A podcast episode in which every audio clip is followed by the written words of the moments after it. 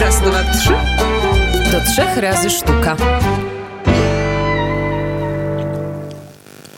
Dzień dobry. I tak, to już czwartek, 12 października, audycja do trzech razy sztuka. Witamy się z Państwem z Narodowego Instytutu Muzyki i Tańca. To Tamka 3, Małgorzata Kleszcz. I Konrad Mędrzecki.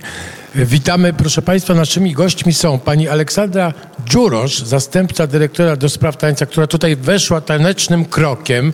E, dzień dobry. Dzień dobry. I wita, witamy pana e, Lecha Dzierżanowskiego, zastępcę dyrektora e, do spraw muzyki, który zaśpiewał nam arię na wejściu. Dzień dobry. Witam serdecznie. No właśnie, znajdujemy się w tym pięknym miejscu. Może opowiedzmy o samym miejscu na początku, bo jesteśmy w pięknej, e, w pięknej kamienicy, ulica Tamka 3. Nie, nie ma tablicy, musieliśmy się zastanawiać, e, czy to tu na pewno, ale... To wszystko, miejsc... przez to, to wszystko przez to, że jesteśmy tu bardzo niedługo, a w ogóle jesteśmy ciągle e, instytutem bezdomnym, bo to nie jest nasza siedziba, ale poprzednio mieściliśmy się w bardzo pięknym miejscu przy ogrodzie Saskim i mieściliśmy się w dawnym przez banku, który obecnie jest siedzibą PWM-u, czyli Polskiego Wydawnictwa Muzycznego. Piękny budynek i będzie jeszcze piękniejszy, bo właśnie jest remontowany, ale Polskie Wydawnictwo Muzyczne na czas remontu, że tak powiem, zmusiło, samo musiało się wynieść i nas też przy okazji poprosiło, żebyśmy sobie znaleźli inne miejsce. Ciągle szukamy tego miejsca ostatecznego. To nie jest nasze ostateczne miejsce. Na razie mamy tu być przez pięć lat co najmniej. Miejsce jest bardzo dobre komunikacyjnie, też tak muzycznie jest bardzo dobrze skonfigurowane. Tuż obok nas Instytut Fryderyka Chopina, bardzo blisko też do uczelni i do Biblioteki Uniwersytetu Warszawskiego, gdzie wielkie zbiory muzyczne, więc jesteśmy w takim bardzo dobrym punkcie. A budynek taki trochę symboliczny, historyczny, a też i tragiczny, ponieważ to jest siedziba dawna firmy szwedzkiej Alfa Laval, zbudowana w 1928 roku. Tak jak Państwo widzieli, budynek o potężnych murach i rzeczywiście on przetrwał bardzo dramatyczne czasy powstania, bo tutaj naprzeciwko w elektrowni toczyły się bardzo ciężkie walki i właściwie nie zostało prawie nic, a tutaj bardzo mały fragment e, pomiędzy ulicą Maleńką Smulikowskiego i wybrzeżem kościuszkowskim przetrwał powstanie, nawet jakby Państwo wyszli, widać jeszcze zachowane i zakonserwowane ślady kul, a w tym budynku mieścił się szpital powstańczy, zresztą który, e, w którym zginął między innymi ojciec Czartorycki obecnie kanonizowany, więc to jest takie miejsce bardzo historyczne mm, i myślę, że nam będzie to przez najbliższe pięć lat bardzo dobrze. My też tak myślimy i trzymamy kciuki. A chciałem się teraz zapytać, bo Państwo, państwo e, bardzo dużo robią, że tak powiem, bardzo dużo projektów w całej Polsce różnego typu, ale zacznijmy od czegoś. To zacznijmy może od Koryfeusza, bo e, to jest projekt, którego zwieńczenie już za chwilę, 23 tak, października. Dokładnie tak. Będzie Koryfeusz. I co to jest ten koryfeusz? No, bo my wiemy, że to jest przewodnik greckiego chóru, ale co więcej? No więc koryfeusz jest to mm, nagroda, którą, której my jesteśmy fundatorem. E, I właściwie Koryfeusz został wymyślony przez pierwszego dyrektora e, Instytutu. Jak tylko Instytut powstał te 12 lat temu, e, dyrektor Andrzej Kosowski, jak Instytut zaczynał działać w dużo mniejszej skali, wtedy jeszcze i finansowej, i osobowej, ten projekt jako taki flagowy wymyślił. Wymyślił, żeby w różnych dziedzinach, bo koryfeusz nie jest jeden. Koryfeuszy mamy w czterech kategoriach i żeby w tych czterech kategoriach jak gdyby uhonorować najciekawsze wydarzenia, najciekawsze projekty, najciekawszych ludzi w czasie y, ostatniego roku. Mamy cztery kategorie. Jedna kategoria to kategoria honorowa za całokształt, jedna to przeciwstawna odkrycie, czyli dla tych, którzy startują i poza tym właśnie wydarzenie i osoba, czyli kto naj, najciekawiej działał w tym roku i jakie wydarzenie odbyło się najbardziej wybitne. Jak Państwo łatwo sobie domyślą się, to jest niezwykle trudno, żeby wybrać tą jedną osobę. Konkurencja jest rzeczywiście w każdej z tych kategorii trudna. i, i, i zawsze dyskusyjna bardzo. I dlatego my jesteśmy Nagroda jest honorowa, e, ale chcemy, żeby ona miała jak największy wymiar, dlatego świętujemy ten, ten, ten moment w tej chwili od, od poprzedniego roku w Filharmonii, po to, żeby nadać temu odpowiedniej e, rangi i to jest, chcemy, żeby to było takie święto, gdzie się cały świat muzyki spotyka. No i są ci właśnie, nazwijmy to czterej koryfeusze, ale właściwie jest ich więcej, ponieważ Y, my nie chcemy sami jak gdyby wybierać. Koryfeuszów wybieramy w różny sposób i taki dość staramy się, żeby on był obiektywny, na ile to jest możliwe.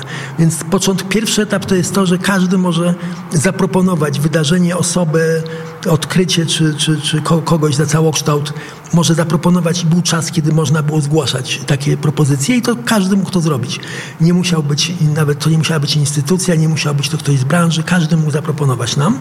Następnie Rada Instytutu wybierała z tych propozycji pięć e, już do dalszego, do dalszego procedowania i w każdej kategorii mamy pięciu nominowanych, dlatego mówię, że tych koryfeuszów jest więcej. I my ujawniamy te osoby yy, to znaczy są to osoby nominowane i teraz w trzech kategoriach y, o tym, kto będzie tym, kto, kto dostanie tytuł, decydują elektorzy. Czyli elektorzy to jest zbiór, no nazwijmy to, wybitnych postaci życia muzycznego. To są dyrektorzy Instytucji Kultury, Filharmonii, oper, rektorzy uczelni. No ważne osoby, także artyści o wielkich nazwiskach. Tych elektorów jest ponad stu i właśnie oni y, głosują na wskazane przez Radę nazwiska, przy czym na razie to wszystko do, do momentu samego święta jest tajemnicą. E, przy czym na, na samym otwarciu koryfeuszy Wszystkie osoby nominowane są zaproszone i wszystkie osoby nominowane są przedstawiane, czyli mówimy o nich, pokazujemy ich i dopiero na końcu mówimy, kto dostał tę główną nagrodę. Wyjątkiem jest kategoria za całokształt. Tutaj nie ujawniamy osób, które zostały nominowane, ujawniamy tylko osobę, która wygra. Jest jeszcze też odstępstwo od, tej, od tego sposobu głosowania, mianowicie w kategorii odkrycia głosują wszyscy Państwo, czyli głosują, e, głosują e, nazwijmy to internauci i to głosowanie też już mamy za sobą. Tutaj ogłosiliśmy wszystkie te kandydatury i mm, na nie y, państwo już głosowali, ale jaki jest wynik tego głosowania dowiemy się 23 października. Czyli tę nagrodę koryfe, Koryfeusz Muzyki Polskiej, bo tak brzmi pełna nazwa, dostać może także dziennikarz, także animator, to, to, nie, to niekoniecznie muzyk, tak? Czy wykonawca? Znaczy, to, znaczy dziennikarz czy animator w dziedzinie muzyki, to jasne. Tak, tak, tak. Ale nie musi tak. I na przykład w tamtym roku w kategorii e, właśnie tego najbardziej honorowego e, odznaczenia, czyli y, za całokształt. Nagrodę dostała mm, pani Jadwiga Mackiewicz, słynna ciocia Jadzia, która no, wprawdzie jest wykształconym muzykiem, ale nie jest, y, nie, nie gra, nie śpiewa, nie tańczy, tylko zajmuje się popularyzacją muzyki. Znaczy już teraz się nie zajmuje, ale zajmowała się przez całe życie i wychowała gigantyczne, można powiedzieć, e, mm, gigantyczną rzeszę młodych melomanów. I więc, więc to, to nie musi być taki jak gdyby muzyk w takim znaczeniu, że, że wybitny wykonawca bądź kompozytor. Dokładnie tak. E, I ta gala odbędzie się 23 października w Filharmonii Narodowej w Warszawie mhm. E, o godzinie 19 i także, także odbędą się koncerty, bo wiemy, że, że uczczone zostaną jubileusze twórców, tak, tak, chociażby takiego twórcy jak Lutosławski czy Penderecki, tak? I czy możemy zaprosić ludzi, żeby przybyli o godzinie 19 w Filharmonii Narodowej? Czy są jeszcze miejsca, czy są jeszcze jeszcze tak bilety. Dokładnie tak. Miejsca są, to ma być święto, znaczy oczywiście zapraszamy przede wszystkim tych, którzy zostali nominowani, także oni mają swoją pulę biletów, e, ale, ale Filharmonia, dlatego robimy to w Filharmonii, żeby było miejsce też dla nazwijmy to zwykłej publiczności. Bardzo nam na tym zależy, żeby wszyscy mogli w tym uczestniczyć i yy, ta formuła rozdania koryfeuszy ma właśnie E, charakter koncertu. Znaczy są te cztery rozdania, ale pomiędzy nimi są duże partie muzyczne i właśnie w tych partiach z jednej strony zapraszamy czasami do wykonania e, byłych koryfeuszy i na przykład e, w najbliższym koncercie wystąpi zespół Zosławski Piano Duo, e, który dostał tytuł koryfeusza parę lat temu, więc też staramy się, by to się łączyło. Oczywiście to się łączy też z pewnymi rocznicami, z pewnymi wydarzeniami. Wiadomo, niedawno odszedł od nas Krzysztof Penderecki, jego muzyka znajdzie się w tym koncercie.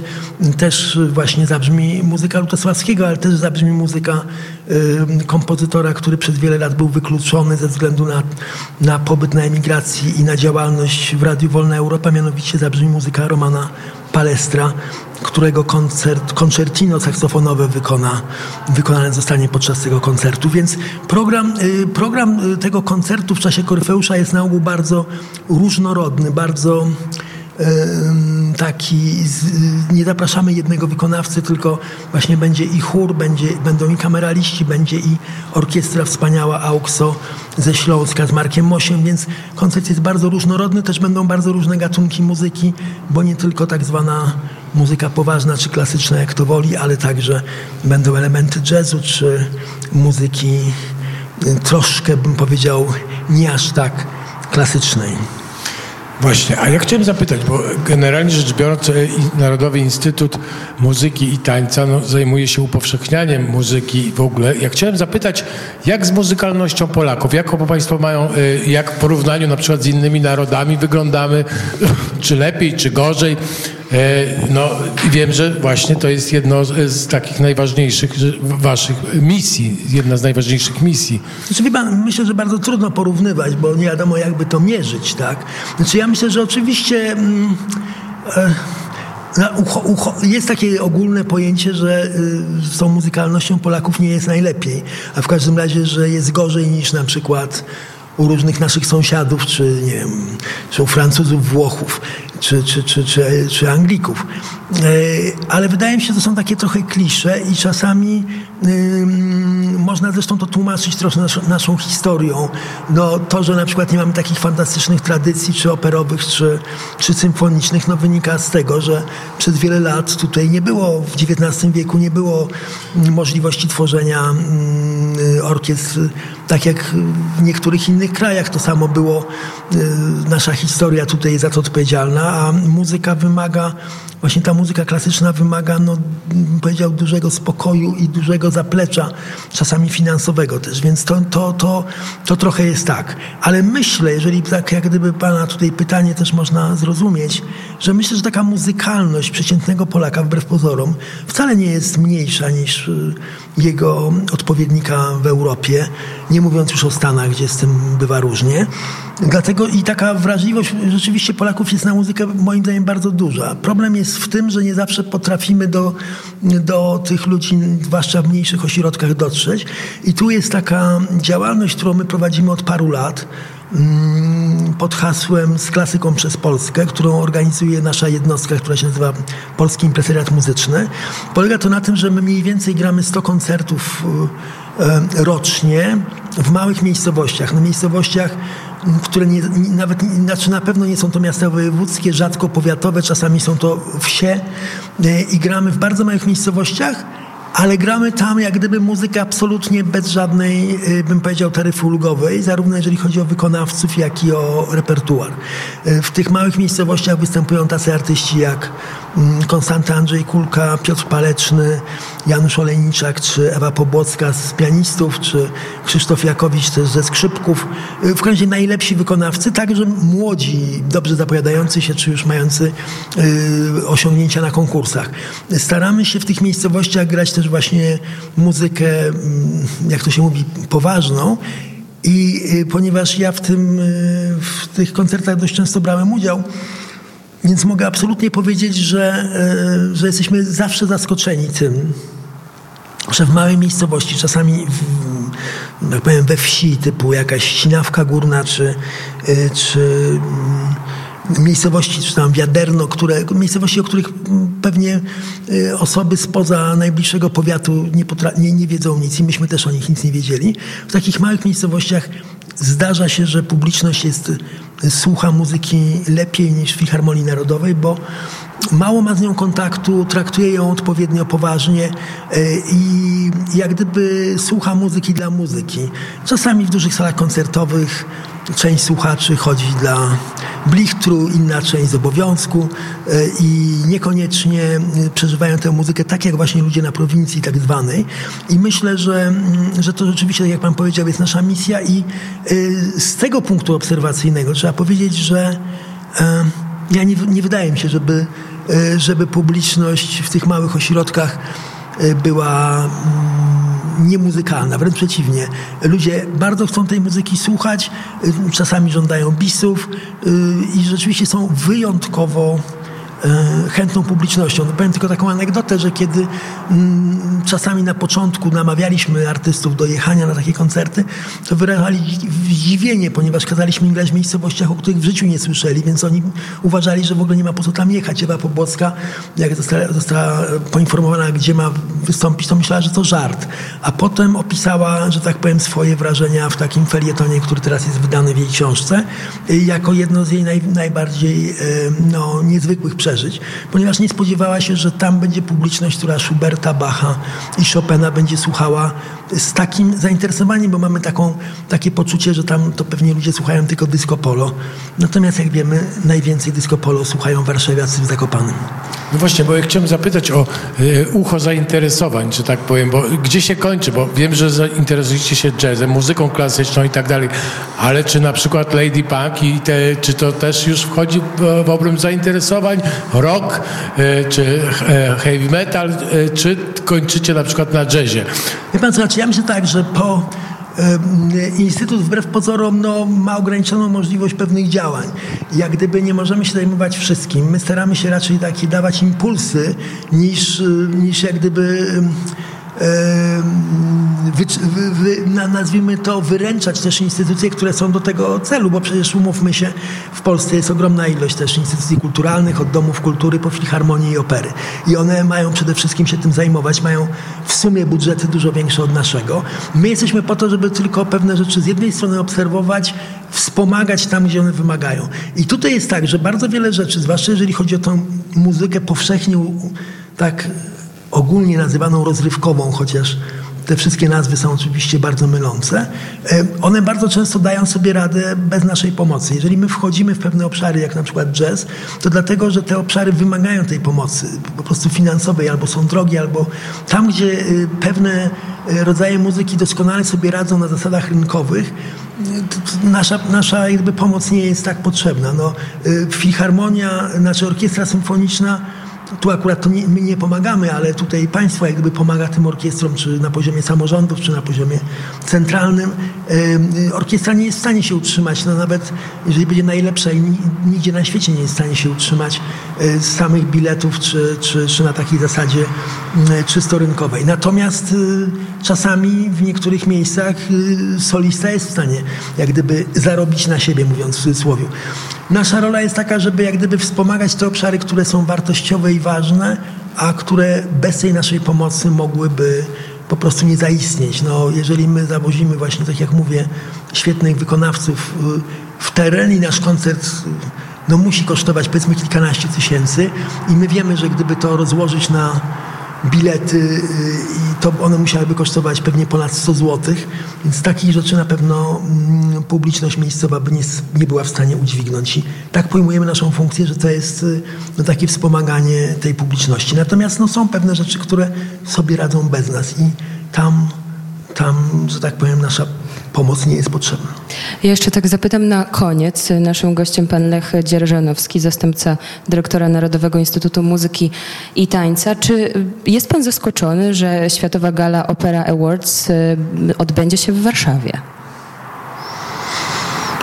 Co, no, ja myślę, że, że my powinniśmy mieć takie podejście, że Warszawa jest w centrum Europy i, że tak powiem, jeżeli patrzymy na historię muzyki, to przez lata do dzisiaj działający fantastyczny festiwal muzyki współczesnej Warszawska Jesień właśnie działał w ten sposób, że było to przecięcie między wschodem i zachodem. Więc myśmy powinni że tak powiem, pod, podchodzi do tego naturalnie. Ja nie widzę tutaj... Tak, z tym, że z, z, z, zawsze się chyba odbywało to w Londynie i tam było wręczenie nagród i teraz w Warszawie taka informacja, y, więc czy to jest zaskoczenie?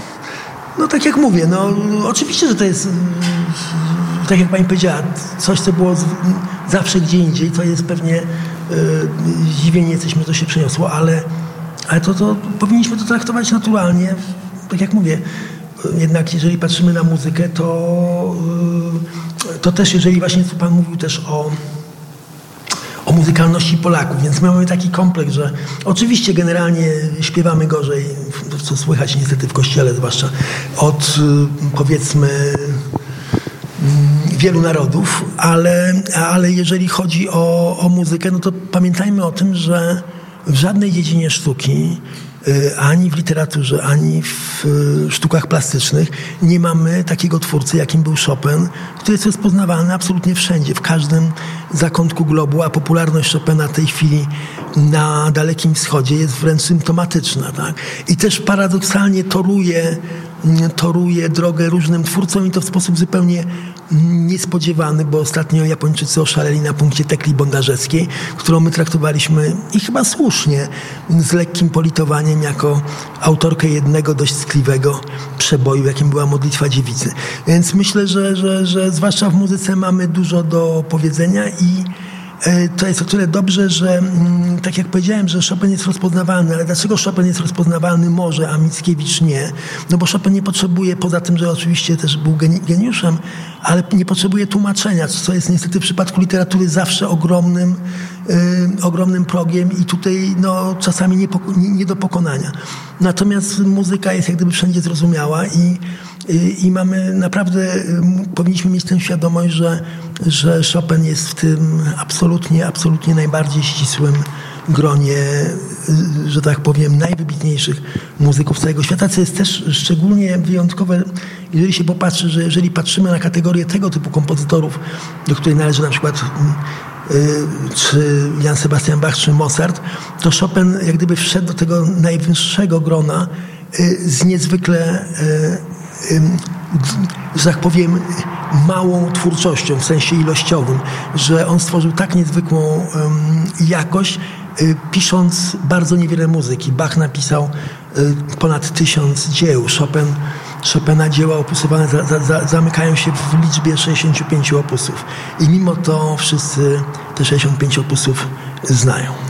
Bardzo dziękujemy za rozmowę. Pan e, zastępca dyrektora Narodowego Instytutu Muzyki i Tańca Lech Dzierżanowski. E, a jeszcze raz zaprosimy na e, uroczystą galę wręczenia na, nagród Koryfeusz Muzyki Polskiej 23 października o godzinie 19 Filharmonia Narodowa w Warszawie. Słuchają Państwo Radia Wnet, audycji do trzech razy sztuka. Jesteśmy w Narodowym Instytucie Muzyki i Tańca. No i właśnie, przed chwilą rozmowa o muzyce, teraz przyszła pora na taniec. Jesteśmy z panią Aleksandrą Dziurosz, która jest zastępcą dyrektora właśnie do e, spraw tańca i o tym będziemy rozmawiać i o to będziemy pytać, bo całe mnóstwo tutaj projektów e, w Instytucie właśnie związanych z tańcem się odbywa. Dzień dobry. Ponownie dzień dobry. To ja chciałem zapytać najpierw, czy można oddzielić taniec od muzyki?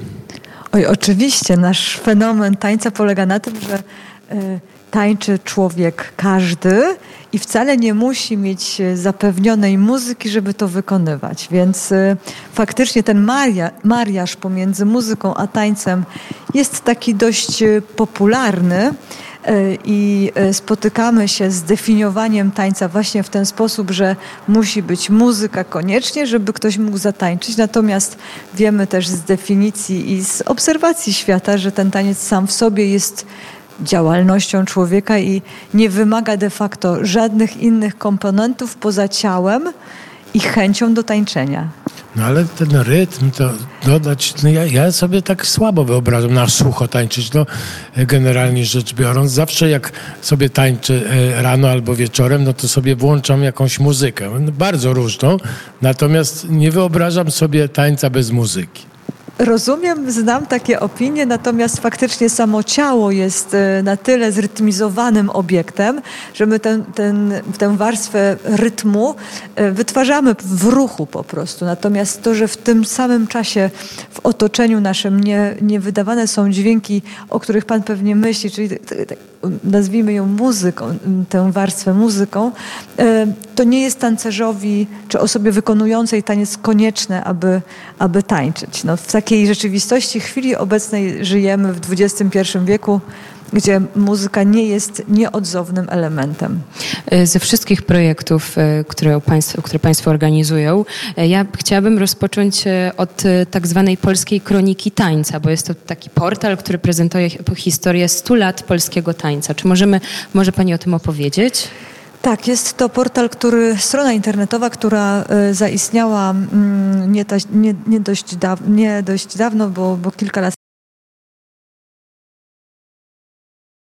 temu i staraliśmy się, że e, polski tańc e, w różnych jego odsłonach, stylistykach, e, koncepcjach w ogóle nie jest wystrowany. Znaczy te wydarzenia, które historia polskiej sztuki tanecznej wydawała na świat, nigdzie nie były odnotowywane w sposób metodyczny. Wiemy, że mieliśmy premiery, wiemy, że mieliśmy e, różnego rodzaju wydarzenia w, w, historii naszego, naszego kraju taneczne. Wiemy, że mieliśmy wspaniałe postacie, ale nie została do tej pory zapisana ta historia w formie pewnego rodzaju kalendarium. To była ogromna dla nas praca e, wydobywczo, taka odkrywcza. E, powołaliśmy zespół zewnętrznych ekspertów, którzy lokalnie na terenie Polski e, w swoich właśnie mm, dedykowanych rejonach zapisywali, spisując bardzo często z ulotnych materiałów typu recenzje spektakli, jakieś notatki w, w, w gazetach, z archiwów teatrów, z archiwów muzeów.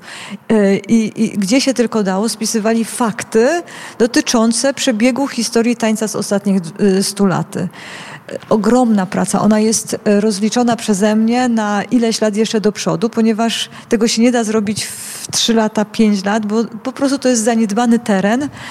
Ale dzięki takiej pracy y, wydaje mi się, że po pierwsze pozyskamy taką społeczną świadomość, ile w tańcu zostało zrobionych y, y, rzeczy, ile zostało premier, bo, bo o muzyce wiemy na przykład z tego względu, że mamy zapis nutowy, prawda? Więc ktoś, kto się zajmuje muzyką profesjonalnie, ma świadomość, że istniał Bach tylko dlatego, że mamy jego nuty. My wiemy, jak zagrać Fryderyka Chopina, ponieważ Fryderyk Chopin zapisał nam to w formie zapisu nutowego. Mm, film jest re rejestrowany i wyświetlany, więc możemy zajrzeć do y, archiwów i wrócić na przykład do lat 70. czy 50. Mm, i już mamy y, dostęp do tych dzieł artystycznych. Literatura tak samo. Wszystko, co zostało przeniesione jako fakt y, artystyczny na, i jakby w, ukonstytuowane w takiej formie materialnej, może przejść dalej do następnego pokolenia. Z tańcem dlatego, że jest taką materią ulotną, że jak tańczyła Mary Wigman czy, czy Wacław Niżyński, postacie y, historyczne, My nie wiemy, jak nie zostało to zarejestrowane, nie zostało zapisane. Tak? My możemy tylko polegać na y, tych osobach, które przekazały y, ten, ten, ten, ten, tę sytuację y, tańca ustnie. No a przede wszystkim w polskiej historii nie odnotowywano tych, tych faktów po prostu w formie wydarzeń, kroniki. Więc my mamy bardzo dużo do zrobienia w tym zakresie, bo nie dość, że musimy zebrać informacje o tym, kiedy się coś odbyło, gdzie się odbyło, kto realizował te spektakle, bo to wszystko jest Czy się dowiedzieć, a później powiedzieć. A później o tym opowiedzieć, a później najlepiej to zrekonstruować albo próbować dotrzeć do jakichś innych materiałów. Pustka, biała, biała plama na mapie historii tańca. Więc jest to na pewno misja taka właśnie uświadamiania tej polskiej kultury muzyki i tańca, ale kolejnym projektem takiej może bardziej nawet wręcz wymiany tej kultury jest projekt Dancing Together Again, e, czyli współpraca też z innymi państwami, e, żeby właśnie wzajemnie tę kulturę taneczną czy muzyczną wymienić. Dokładnie tak, bo to jest e, druga, może nie w kolejności, ale jakby to jest jedna z tych naszych misyjnych działań dotycząca teraźniejszości, czyli tak, aby pobudzać do działań artystycznych naszych twórców, choreografów, choreografki, tak, aby oni działali na terenie kraju, ale też, żeby w korespondencji z innymi państwami mogli tworzyć, współdziałać, współtworzyć projekty choreograficzne. I takim projektem jest właśnie Dancing Together Again. To jest projekt, który mm, wiąże ze sobą e, cztery jeszcze, e, trzy ośrodki, łącznie jest cztery, to, są, to jest Gruzja, Chorwacja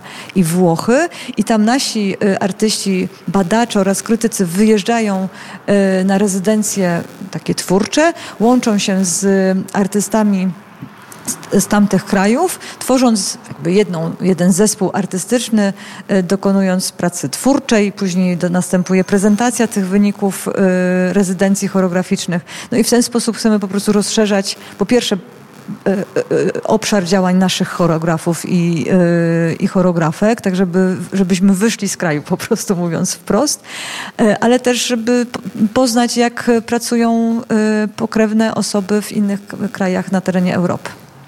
No właśnie, ja, ostatnio byliśmy w Jarosławiu. Był e, wtedy tak, takie były warsztaty z zespołem muzyki e, tańca dawnego i nawet tańczyliśmy średniowieczne i renesansowe tańce. Z muzyką pewnie. Z muzyką. Była pawana między innymi. To były takie między, jakby, że tak powiem, ogólnoeuropejskie tańce na wszystkich dworach i Jagiellonów i, i, gdzie indziej to tańczono.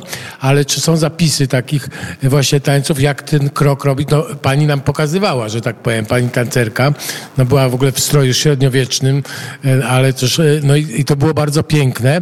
A, no i kiedy były pierwsze takie udokumentowane właśnie polskie, e, że tak powiem, wydarzenia taneczne? Ojej, to duże, duże pytanie historyczne, ale faktycznie y, dokonywano w historii, w światowej historii tańca, dokonywano prób zapisu tańca i faktycznie mamy zapisy, y, które dotyczą wieków poprzednich. One są niekompletne z naszego dzisiaj e, punktu widzenia, ponieważ zawierają jakąś, e, jakiś element albo mm, pewną prawdę o tym tańcu, natomiast nie zawierają wszystkich informacji. Bo na przykład ten e, taniec został zapisany w formie obrazków. Ktoś rysował po prostu, jak dany krok ma wyglądać, czyli postać tancerza, tancerki z odpowiednio ustawioną ręką. No i my śledząc po kolei jakby w chronologii tego dokumentu te, te obrazki zapisanych, namalowanych postaci, odtwarzamy odtwarzamy, y, jak wyglądała na przykład pawana czy, y, czy inne tańce tak zwane dawne. Y, natomiast później XX wiek nam przyniósł cudowną, cudowne odkrycie.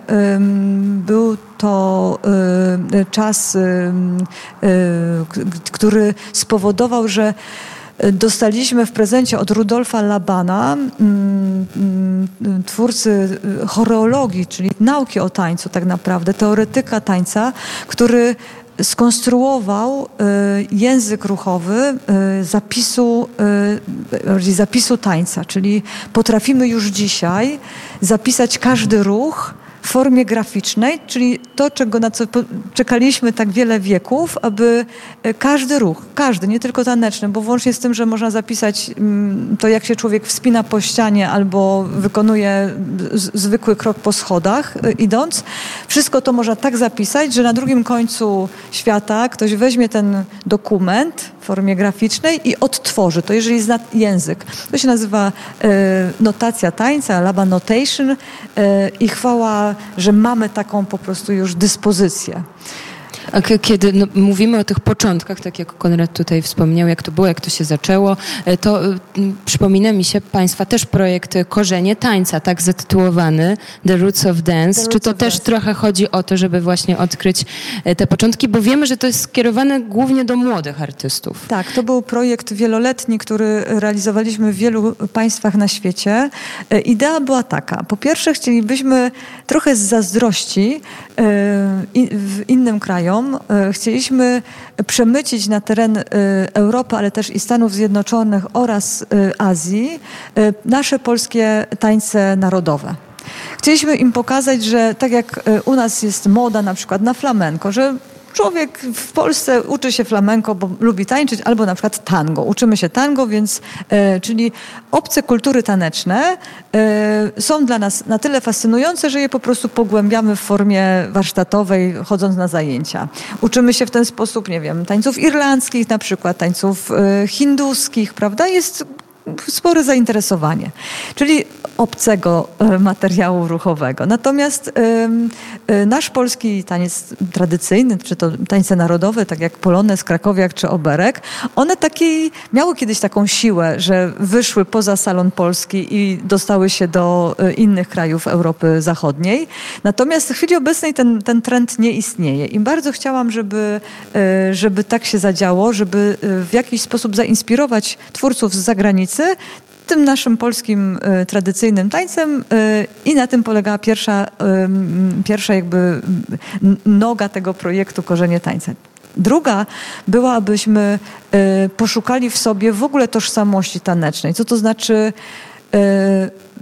będąc mieszkanką czy mieszkańcem tutaj terenu Polski, Czech czy, czy Litwy, jak to jest Y, percepować taniec w sobie, w ogóle co to znaczy tańczyć dla mnie, tak tożsamościowo i czy to się jakkolwiek różni y, od y, człowieka, który urodził się i ma korzenie w Meksyku na przykład. Czy jego potrzeby tańczenia, sposób układania tego tańca, czy realizowania tego tańca jest podobny do naszego. I my to badaliśmy w takim bardzo żywym, na takim żywym materiale. Spotykaliśmy się z wieloma tancerzami z różnych stron świata no i opowiadaliśmy sobie, a później realizowaliśmy to w formie ruchowej, takich spotkań rezydencyjnych.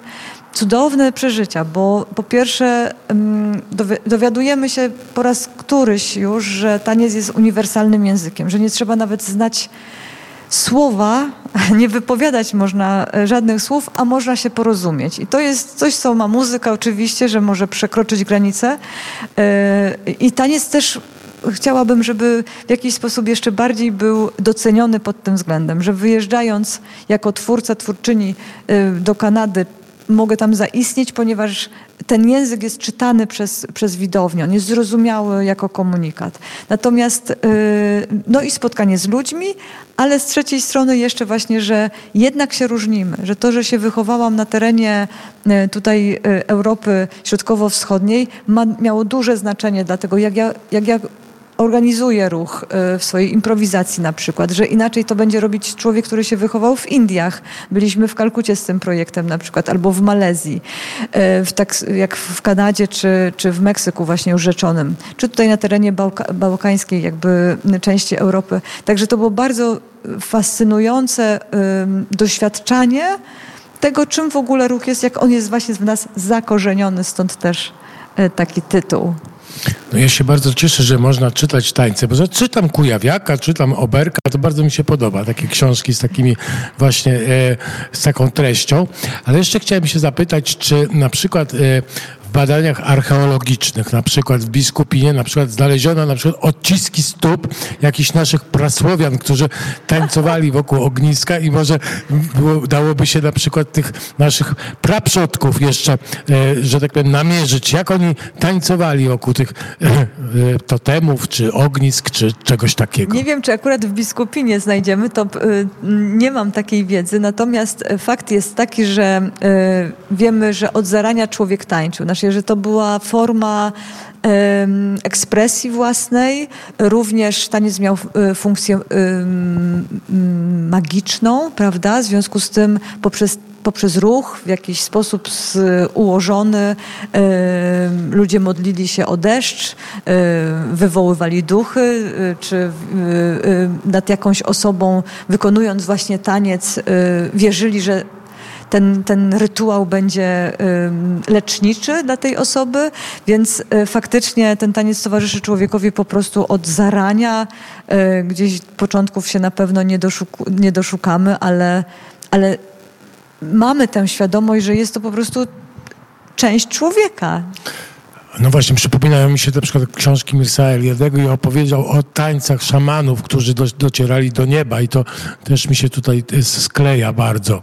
Tak, funkcja, funkcja magiczna, też funkcja społeczna, tak, że my tańczymy, e, że w ten sposób się spotykamy na przykład, tak, że e, w niektórych konfiguracjach międzyludzkich łatwiej jest nam e, zatańczyć niż ze sobą porozmawiać, że na przykład taniec może tę granicę relacyjną nam na tyle udostępnić, że mamy, też mamy przecież terapeutyczne, terapeutyczne funkcje, prawda?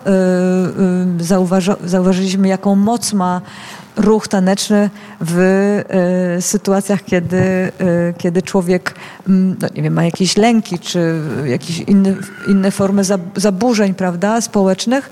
Także odnotowujemy te wszystkie dobrodziejstwa, jakie taniec ma i próbujemy o nich też dość dużo mówić, żeby, żebyśmy po prostu jako ludzie z, z tańca korzystali. Plus na przykład taka funkcja flirtu damsko-męskiego spotkania Oczywiście. bez słów, a Oczywiście. porozumienie się lub nieporozumienie w tańcu. Bardzo dziękujemy za to spotkanie, za rozmowę.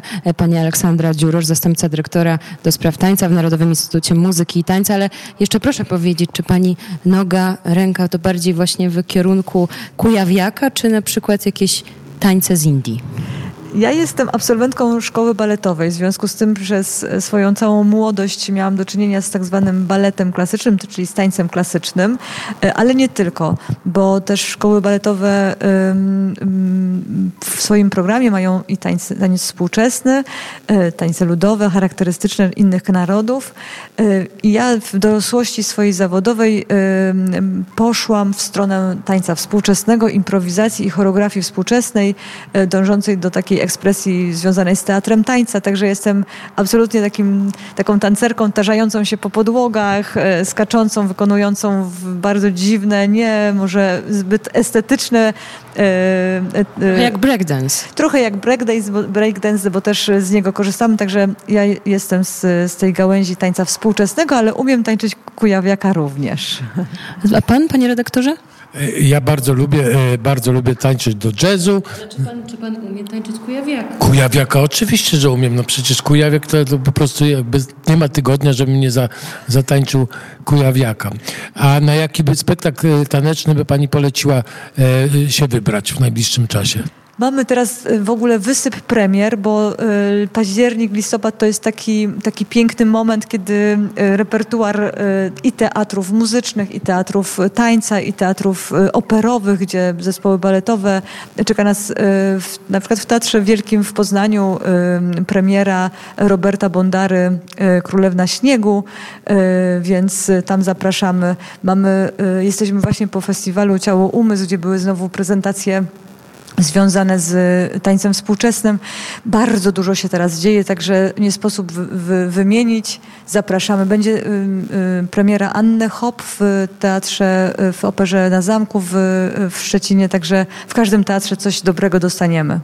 Oczywiście zapraszamy. 16.53 już się zrobiła. To e, pierwsza godzina audycji do trzech razy sztuka e, dobiega końca. E, posłuchamy The Rolling Stones, utwór Miss You i wracamy po wiadomości. Zapraszamy Państwa na drugą godzinę audycji do trzech razy sztuka, którą prowadzimy z Narodowego Instytutu Muzyki i Tańca Małgorzata Kleszcz. Konrad Mędrzecki.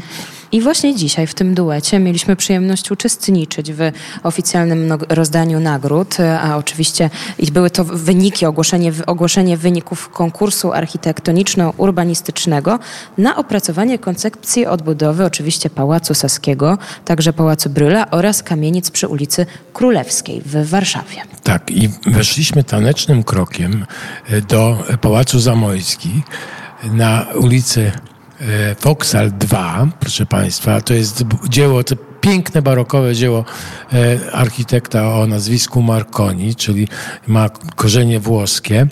No ale później byliśmy we wnętrzu, nastąpiła prezentacja pięciu projektów, e, które dotarły do ścisłego finału i nastąpił wielki moment ogłoszenia wyników. Tak jest, zgadza się, ale przed tym może jeszcze powiedzmy, że swoje przemówienie miał e, prezydent Duda oraz minister Gliński i podkreślał prezydent, że Warszawa w ostatnich latach, e, w ostatnich dziesięcioleciach, e, przez ostatnie dziesięciolecia bardzo wypiękniała. Bardzo wypiękniała, ale też był akcent położony na oddane ostatnio, że tak powiem, budynki, no i wyłonienie tego projektu zwycięskiego, bo oddano budynek właśnie Muzeum Historii Polski na Cytadeli, no to wielka, wielka rzecz, 17 lat budowana i naprawdę duma. I oddano też, proszę Państwa, budynek Opery Królewskiej w Łazienkach. To kolejny taki no, wspaniały, że tak powiem, rodzynek na architektonicznej mapie Warszawy. No i to się właśnie zdarzyło w tym roku, przed chwilą właściwie, no więc no naprawdę y, y, kwitnie to, ta sprawa, a Pałac Saski, no to będzie wybudowany w 2030 roku. Takie są plany, no ale został już, przecież prace trwają już dwa lata, a projekty zostały złożone nie tak dawno temu, no i wyłoniono, wyłoniono pięć najlepszych do finału i wyłoniono najlepszy. Najlepszy, pięć prac, które przeszły do drugiego etapu, dwa wyróżnienia oraz trzy nagrody. No i nam się udało porozmawiać z e, zespołem, autorami zespołu Wixcea z Warszawy, którzy dostali pierwsze miejsce, którzy po prostu są zwycięzcami. I będzie ten projekt budowany właśnie, yy, znaczy będzie e, budowla budowana w oparciu o ten projekt. Zgadza się? Posłuchajmy rozmowy e, właśnie z e, dwójką e, reprezentantów zespołu Wixcea. To jesteśmy na oficjalnym ogłoszeniu wyników nagrody odbudowy Pałacu Saskiego i Pałacu Bryla. Z nami zwycięzcy. Zespół nazywa się WXCA i reprezentanci pani Małgorzata Dębowska oraz Krzysztof Moskala. Dzień dobry. Dzień dobry. Dzień dobry. Czy są państwo zaskoczeni? E, dużo emocji nam towarzyszyło przy tym projekcie. Rzeczywiście do końca nie wiedzieliśmy, kto wygra, więc w pewnym sensie zaskoczeni, ale też e, cieszymy się bardzo. Zadowoleni też jesteśmy z naszej pracy, też liczyliśmy na to, że można coś wygrać. A ja chciałbym zapytać e, o podział kompetencji, bo na, bo na pewno Państwo za, zajmowali się innymi, że tak powiem, e, fragmentami tego projektu. Proszę powiedzieć, czym Państwo się dokładnie zajmowali? E, nie zupełnie. Raczej jako zespół wspólnie podejmujemy decyzje na, na wszystkie tematy i wspólnie staramy się znaleźć pomysł e, dla, dla każdego obszaru tego budynku, więc być może w którymś momencie pracy dzielimy się na, na fragmenty, ale tak naprawdę raczej jesteśmy jako cały zespół odpowiedzialny za, za cały projekt. Jakby Państwo mieli tak przybliżyć, przedstawić nam pokrótce projekt. Taką najważniejszą cechą tego projektu jest to, że oprócz tego odtworzenia zewnętrznej e, bryły, która jest zgodna z, z, historycznym wizerunkiem tych budynków, jest to, że staraliśmy się otworzyć wnętrza i dziedzińce mm, pałacu i, i kamienic e, i zaprojektować je w taki sposób, żeby to były reprezentacyjne miejsca, otwarte dla, dla mieszkańców i, i mogące pomieścić różne funkcje. Przewodniczący komisji, pan Marek Dunikowski, architekt, e, zwrócił uwagę na tę e, kolumnę, która e, odzwierciedla ta z sierpnia, te z sierpnia 1939 roku. Czy mogą Państwo trochę więcej o niej powiedzieć? Czy projekt zakłada odtworzenie kolumnady z bardzo wyraźnym pokazaniem, że jest to odtworzona część i kolumny, które niejako wyrastają z arkad grobu nieznanego żołnierza, wyróżniają się kolorystyką, fakturą, i na miejscu styku z istniejącym y, obiektem y, wprowadzamy takie dyskretne, delikatne światłocieniowe połączenie, taką y, spoinę, szczelinę światłocieniową, która też pokazuje ten dramatyzm historii. Na kiedy jest przewidywana realizacja w pełni projektu? Nie znamy daty, natomiast to jest bardzo duży projekt, który wymaga bardzo wiele, wielu prac przygotowawczych, więc no to na pewno będą, będą lata i trudno mi teraz zadeklarować się. do organizatora i do instytucji, która tutaj będzie. W planach jest, że 2030, tak przynajmniej w założeniach jest, no ale nie wiadomo, czy, czy, czy tak będzie. A ile Państwo spędzili czasu na studiowaniu e, starych zdjęć i penetracji, że tak powiem, e, dokumentacji e, właśnie ze stanu 1939? Czasowo to tak ciężko określić, y, natomiast y, analizowaliśmy y, różne materiały i konkursowe, które były dosyć bogate, jak i też troszeczkę w własnym zakresie poszukiwaliśmy różnych zdjęć, planów, map. Tak, ale to była na pewno bardzo duża część tej pracy nad konkursem, taka praca analityczna i badawcza i poszukiwanie materiałów na temat przedwojennego to kształtu. Jest, to był też jakby pod, podczas całego procesu projektowego też i, i analizowaliśmy te elementy, też odkrywaliśmy jakby trochę tej historii. Jest to by taki ciągły proces, można powiedzieć. A wiedzieliście z kim e, konkurujecie czy mieliście jakieś przecieki na przykład, jak to inaczej w innych pracowniach wyglądało? Czy mieliście swoich szpiegów? Nie mieliśmy oficjalnej informacji, kto oprócz nas jest zgłoszony do konkursu, natomiast rzeczywiście czasem rozmawiając z kolegami mogliśmy się domyśleć, że być może któreś z pracowni będą brały w tym, w tym konkursie udział, ale nie wiedzieliśmy do końca, kto, kto to będzie. Czy, czy, to, czy to już jest koniec pracy? Jaki teraz jest następny etap? Jaki następny krok? E, no to jest dopiero początek pracy. E, ich następnym krokiem to prawdopodobnie będzie jeszcze koncepcja pokonkursowa, która być może będzie próbowała odpowiedzieć też na zagadnienia, które wskazało jury do, do weryfikacji. No i kolejne etapy już budowlane i wykonawcze, e, które będą już bardzo techniczne i, i będą zmierzały do tego, żeby ten budynek faktycznie powstał. Bardzo dziękujemy za rozmowę. Zespół, dwie osoby reprezentujące zespół WXCA, Małgorzata Dębowska oraz Krzysztof Moskala. Do zobaczenia. Dziękujemy, do widzenia. Dziękuję. No i właśnie z ulicy Foksal przenieśliśmy się tanecznym krokiem do proszę Państwa, na ulicę Tomka, Tamka, Tomka, ulica Tomka, Tamka, proszę Państwa, do Narodowego Instytutu Muzyki i Tańca. I siedzimy sobie w tym gmachu, proszę Państwa, przy ulicy Tamka, a my teraz zapraszam Państwa na spacer ulicą Chaucer Street, a poprowadzi nas tą ulicą Lurid. A dzisiaj e, w Pałacu Zamojskich e, przy rozdaniu nagród za projekt dotyczący odbudowy Pałacu Saskiego udało nam się porozmawiać z dyrektorem gmachu sąsiadującego właśnie z Placem Piłsudskiego, z Pałacem Saskim. Chodzi o dyrektora Zachęty, pana Janusza Janowskiego. Rozmawiał z nim Konrad Mędrzecki, także wysłuchajmy tej rozmowy już teraz.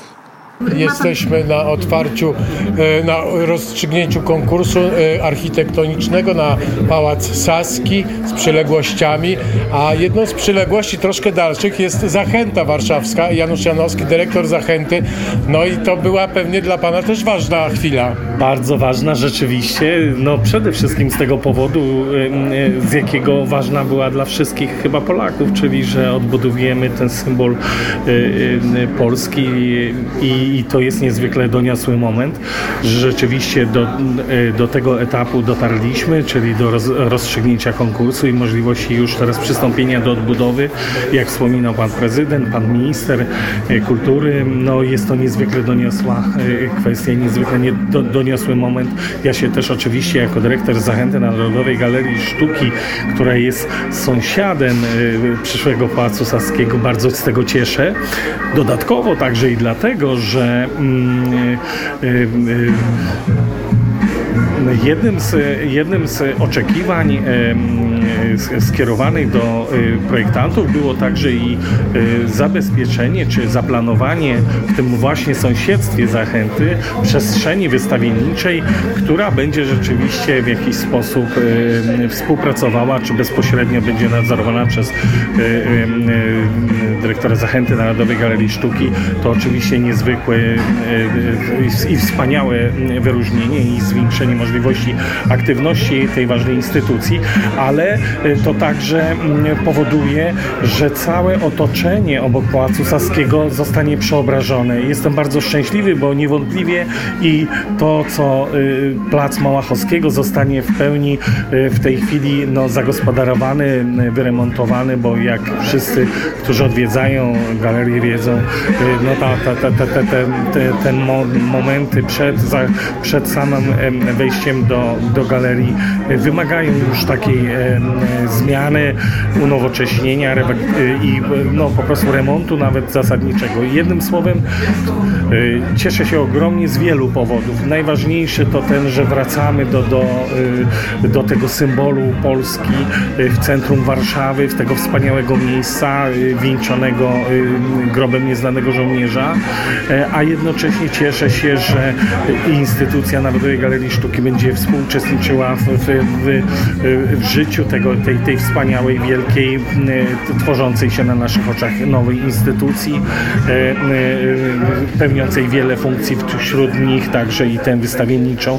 Cieszę się tak, także dlatego, że ta część Warszawy wypięknieje, stanie się miejscem centralnym, wspaniałym i zyska na tym także i instytucja, której mam zaszczyt w tej chwili przewozić.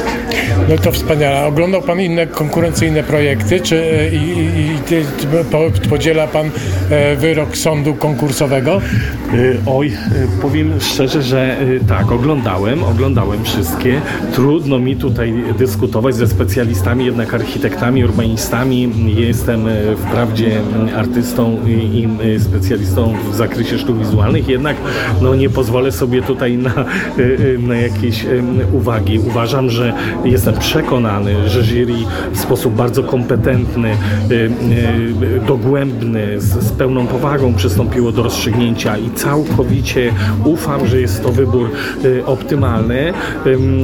Oczywiście te oglądanie prac na, na, na, na takiej prezentacji jak dzisiaj, to, to, to w pełni satysfakcjonować może pewnie tylko specjalistów, którzy doskonale odczytują plany i, i, i detale. Ja szczerze mówiąc byłbym pewnie bardziej uzbrojony w przekonanie i wiedzę, gdybym zobaczył pełne wizualizacje, ale tak czy inaczej wszystkie projekty mi się podobały, wszystkie pięć, które tutaj były zgromadzone, czyli wszystkie, które ostatecznie też zostały, jak to podkreślał przewodniczący jury, nagrodzone, wszystkie były interesujące, bardzo ciekawe było rzeczywiście ten wątek wyłączenia grobu nieznanego żołnierza z tkanki tej architektonicznej, jako taki bardzo eksponujący ten element. To było właśnie y, y, y, charakterystyczny element projektu, który zajął drugie miejsce i tutaj rzeczywiście był jakiś ten spór wewnątrz jury. Ja uważam, że, że to rozstrzygnięcie, jakie zapadło, jest właściwe, a, a podkreślenie, podkreślenie tego elementu grobu takie, jakie zostało w tej chwili w, w zwycięskim projekcie zaplanowane, ono może być nieco wyeksponowane, jeżeli taka będzie wola i oczekiwanie, czy prezydenta, czy, czy, czy, czy ministra, czy decydentów w tym zakresie.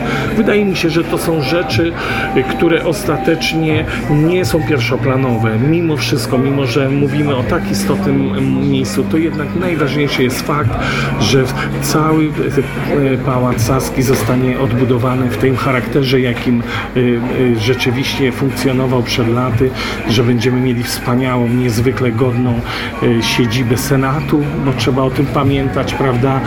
I że będzie to wspaniałe, e, będzie to serce Warszawy, które warszawiacy i Polacy kochali zawsze, kochali także w tej formie ubogiej, tej formie poranionej, jaka dotąd funkcjonowała, ale myślę, że na pewno serca warszawiaków ten pałac odbudowany będzie zagości już na zawsze i nie tylko warszawiaków, ale wszystkich nas Polaków.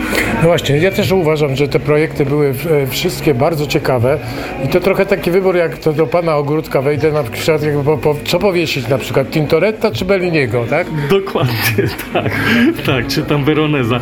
Dokładnie, to, to, to są naprawdę subtelności, oczywiście architekci jako specjaliści pierwszorzędni, oni, oni e, słusznie tutaj zwracają uwagę na najmniejsze detale, dla tych stąd pewnie i spór, ale dokładnie, to jest tak na dobrą sprawę, cieszmy się, przystąp, e, e, cieszmy się, że przystępujemy do odbudowy tego wspaniałego gmachu, tego symbolicznego dla Polski gmachu e, i, i tylko mam nadzieję i myślę, wszyscy powinniśmy żywić taką nadzieję, że żadne okoliczności, także polityczne, nie zatrzymają budowy i procesu, procesu odbudowy po prostu tego kompleksu. Tak, dziękuję bardzo. Dyrektor sąsiadującego z Pałacem w budowie, że tak powiem, e, sąsiadującego gmachu Zachęty Warszawskiej, Janusz Janowski był naszym gościem. Dziękujemy bardzo. Bardzo ja dziękuję panu redaktorowi, pani redaktor i państwu słuchaczom. Dziękuję bardzo. I tak e, przeprowadziliśmy e, rozmowę, no ale właśnie e, pan dyrektor Zachęty, w której pan ostatnio, panie redaktorze, kiedy był?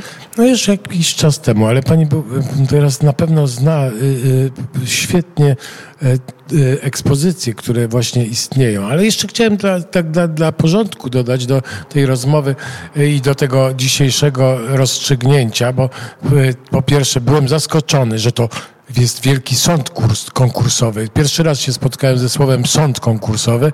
Zawsze to było jakieś jury albo komisja konkursowa. To jest powaga, powaga tego budynku, tego, tego kompleksu budynków e, wymagała powołania sądu i sędziowie nie byli jednomyślni. Były trzy głosy e, e, e odrębne, jak to się mówi. No ale e, sześć było e, za właśnie projektem, który wygrał. Więc to też ciekawa, taka historyczna historia, no ale to dowodzi tego, że była to zacięta walka pomiędzy mistrzami. Zacięta zresztą te, y, też powiedział o tym, o tej historycznej historii. Przewodniczący tego sądu, komisji, e, pan Marek Dunikowski, architekt, że przez trzy godziny dyskutowali, że to była taka właściwie też intelektualna uczta, e, dyskutowali z resztą członków e, właśnie tego sądu i przedstawicieli. Przez trzy godziny dyskutowali i zastanawiali się nad tym, kogo powinno się mianować jako zwycięzca. No właśnie, no ale no i stało się. Można już oglądać na różnych, e, w różnych miejscach te, te, te projekty. Ale dodajmy także, że bo później zapytaliśmy e, pana Dunikowskiego, e, czy jak poziom prac, jak poziom projektów i powiedział, że nic nie, nic nie byłoby takiego, co by go powaliło na kolana, ale później właściwie to tak spuentował tym, że zastanawia się, czy w ogóle jest możliwe, żeby taki projekt stworzyć, który byłby doskonały, który byłby idealnym projektem właśnie e, odbudowy e, Pałacu Saskiego i Pałacu Brula. No właśnie i unosił się nad nim taki wielki, wielki znak zapytania. Unosił się, tak. Unosił się i, e, i nie został przekształcony w żadną kropkę ani e, wykrzyknik. Ale do zachęty wracając, to e, tak, dzieje się bardzo dużo, a między innymi Noc Księgarni już jutro, od jutra do 15, czyli do niedzieli.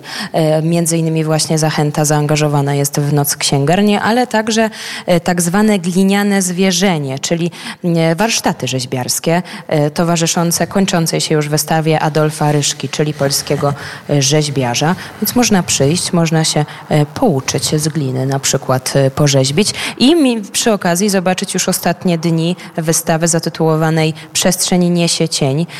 Adolf Ryszka, polski rzeźbiarz. Czy dobry, czy mniej dobry, no właśnie teraz jest to okazja, żeby w zachęcie to ocenić. A e, przy okazji rozmowy o wydarzeniach artystycznych, to od kilku dni oglądać możemy w Muzeum Narodowym pracę Pablo Picassa, między innymi portret kobiety w kapeluszu, czy faun pośród gałęzi, śpiąca kobieta, tam chyba jeszcze się e, znajduje, a to e, tylko kilka tytułów spośród 120 dzieł artystycznych Pabla Picassa. Do zobaczenia w Muzeum Narodowym. Przypominamy, ja... że wtorki za darmo. A ja chciałbym powiedzieć, że otwarto też kolejne wystawy. Jedną Muzeum Archidiecezji Warszawskiej, wspaniała wystawa prac Jacka Malczewskiego zreaktywowanym, że w pewnym sensie y, obrazem wizja Ezechiela, to znaczy on został poddany konserwacji i naprawdę y, prezentuje się wspaniale i jeszcze ma y, no, teraz lepsze miejsce, bo można go obejrzeć, bo on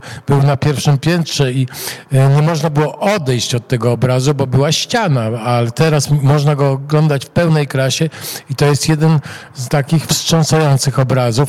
Chciałbym też Państwa przy okazji wizyty Muzeum Archidiecezji można zajrzeć e, do Zamku Królewskiego. Tam obraz Tycjana z 1515 roku do obejrzenia oraz wystawa Geniusz Lwowa, e, prace z kolekcji muzeów e, lwowskich, które no, w pewnym sensie tutaj czekają na zakończenie wojny, żeby wrócić do domu i znalazły, znalazły gościnne tutaj progi w Zamku Królewskim w Warszawie, a są tam naprawdę fantastyczne rzeczy, między innymi Jose Ribery, między innymi naszych polskich artystów, też, też jest obraz Jacka Malczowskiego, Jana Stanisławskiego obrazy, no bardzo, bardzo Wojciecha Gorsona, no, e, niezwykle ciekawa wystawa, e, w Zamku Królewskim. Dopiero co otwarta, więc zachęcamy bardzo, bardzo serdecznie. I zachęcamy, żeby za trzy dni wybrać się na premierę chłopów. Być może są e, Państwo ostatnio zgorszeni repertuarem kin e, polskich, być może nie, e, ale zdaje mi się, bo ze wszystkimi, którzy już mieli okazję oglądać ten film wcześniej, wcześniej, właśnie chłopów, to mówią, że jest absolutnie genialny, piękny, wzruszający i estetyczny. A ja właśnie przeczytałem dzisiaj, proszę Państwa, że Zielona Granica przegrywa z Psim Patrolem, jeżeli chodzi o ilość widzów. To, tak to jest chyba dobra wiadomość. 17.51 patrzymy przez wielkie, wysokie okna Narodowego Instytutu Muzyki i Tańca na tamce, jak ściemnia się i e, powoli wieczór owładnia Warszawę. E, a... No właśnie, a my prowadzimy rozmowy polsko-polskie głównie, prawda? Tak, choć Pani czasem Małgorzato. mogą być trudne do zrozumienia, ale tak. Ale też się... prowadziliśmy rozmowy polsko-ukraińskie niedawno i to byliśmy w Szczecinie i wyszliśmy e, z jednego wspaniałego miejsca kina Pionier, najstarszego kina na świecie, e, które powstało w 1907 roku i szliśmy sobie parkiem Andersa i nagle zobaczyliśmy dwóch dżentelmenów. Jeden z tych dżentelmenów był ubrany w smoking, obok niego stał futerał od wiolonczeli, a drugi dżentelmen a drugi dżentelmen, można powiedzieć, że odwrotnie, ponieważ... Taki był zmechacony, prawda? Był, był, był zmechacony. Troszkę wyglądał jakby miał nieprzespaną noc I, i tak faktycznie było, jak się okazało e, później, że to taka trudna sytuacja ich e, spotkała, e, ponieważ zostali wyrzuceni z domu i faktycznie tę noc musieli spędzić w parku, parku Andersa, właśnie szczecińskim parku, ale gdyby nie to, to byśmy się nie spotkali, to byśmy się nie poznali i tej historii byśmy także nie poznali i nie usłyszeli, e, jak dla nas e, śpiewają i grają akurat na gitarze ci e, muzycy. To może posłuchajmy rozmowy ze Szczecina. Dzień dobry, jesteśmy w Szczecinie. Właśnie wyszliśmy z kinia na Pionier, przechodziliśmy przez park Władysława Andersa, właściwie jesteśmy w nim w środku i spotkaliśmy dwóch muzyków z Ukrainy, z Mikołajewa, tak? Dzień tak. dobry. Dzień dobry, dzień dobry. Pana imię? Gienek Eugeniusz. Eugeniusz, a pan? Ja Czesław Musienko. No i odkąd jesteście w Polsce i dlaczego w Szczecinie? No ja przyjechał mieszkać, bo prababką mam Polka i pradziadek Polek jestem. Polek, myślę, że tak. Myślę, że tak. Bo po, do wojny przyjechałem jeszcze, no właśnie. A pan tak samo? Ty... No ja mieszkam 6 lat już w Polsce, nie? Przyjechałem po prostu, bo mama to mieszkała, zabrała mnie, nie? I dobrze, że zabrali, bo wojna później się zaczęła, nie? No. no wiem, a co, co, coś się dzieje, bo panowie tutaj y, y, szukają y, noclegu. To y, okazuje się, że coś się wydarzyło, tak? Jakieś perturbacje. Tak, dzisiaj no, ja mam taki kłopot, że e, to ja kłopot z, z drugą. To wczoraj ja po szpitalu mam operację, małą operację. Przy, przyszedł do hostela, a mówili, że nie ma miejsca. I wyrzucili mnie tej nocki no, w tym parku i spałem właśnie. Na serio. A jak, a jak się panowie poznali w ogóle? E, grałem kiedyś na tym, bo ja czasami grałem na przejściu przy bramki, zbieram pieniędzy, nie? Jakiś dzień on też tam nie grał i taki poznaliśmy, nie? To już chyba rok, nie? No. no ale jaki macie plan dzisiaj? Y, gdzie będziecie spać? Co, co robicie dalej? No teraz właśnie my coś tam wymyślamy, że z jakimś hostelem z przyjacielem. No, Jakieś pieniążki jeszcze tam 500 zł musimy tam zebrać i że, dlatego, żeby tam no, wypłacić tą sumę. I znajdziemy to mieszkanie i później tam praca i dalej, dalej, dalej. I a, a teraz gdzie gracie? Tutaj mówił kolega, że w teatrze w Szczecinie, tak? E, tak, tak, gram w teatrze tutaj, nie? Czasami to stała praca, czy tak czy czasami? Czasami tylko, czasami, nie? Jeszcze po restauracjach też gram, nie? No i jak to się kręci? Da się z tego przeżyć, czy ciężko jest? No nie, nie, trzeba mieć jeszcze jakąś pracę, nie? To jak ten, nie, nie wychodzi z tego nic, nie? Tak dużo nie, nie, nie zarobisz, żeby i, i mieszkania zapłacić, i jedzenie, i te A gdzie się nauczyliście grać? E, na, I po pierwsze mamy gitarę, po drugie mamy też drugą gitarę, czy to jest wiolonczela? Wiolonczela, no. Jeszcze w opakowaniu ja się obronię, to nie tak, że bez opakowania i nie umiem odróżnić, tylko jeszcze instrument jest e, schowany, także wiolonczela e, i gitara. No, no. To pan gra Tak, na tak. wiolonczeli, ja gra na gitarze. No ale pan gra na gitarę e, lepiej jak ja, ale ja gram, no jak wiem, no, tatko tam trzy akorda to mi po, pokazał i to tak później ja tak gram, gram, gram. I chyba może śpiewać lepiej.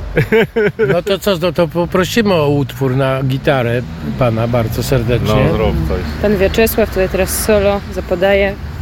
Dobrze, to jest coś zrobione, nie? Nie wiem.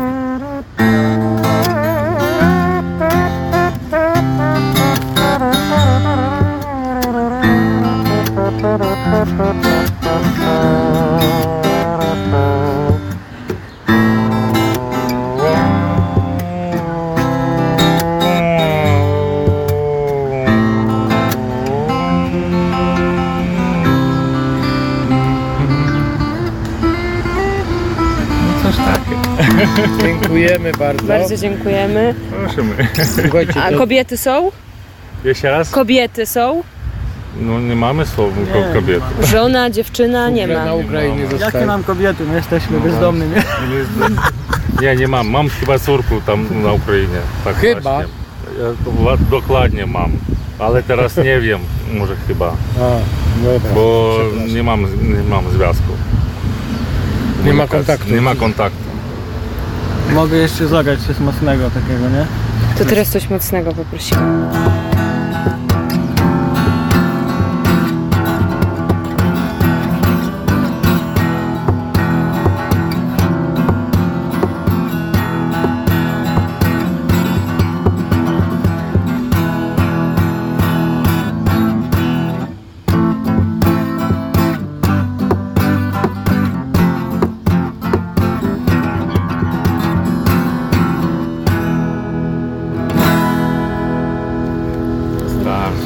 Dziękujemy, bardzo.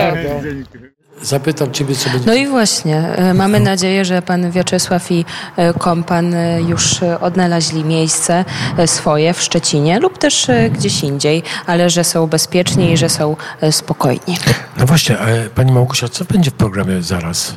A już zaraz o godzinie 18, czyli za niecałą minutę, e, wspólne dziedzictwo kulturalne Trójmorza i Piotr Mateusz Bobołowicz, w imieniu którego oczywiście zapraszam na ten program. Tymczasem my się żegnamy, żegnamy się z Państwem i żegnamy się z Narodowym Instytutem Muzyki i Tańca Tamka 3. Małgorzata Kleszcz, Konrad Mędrzecki, do usłyszenia. dziękujemy. Raz, dwa, trzy. Do trzech razy sztuka.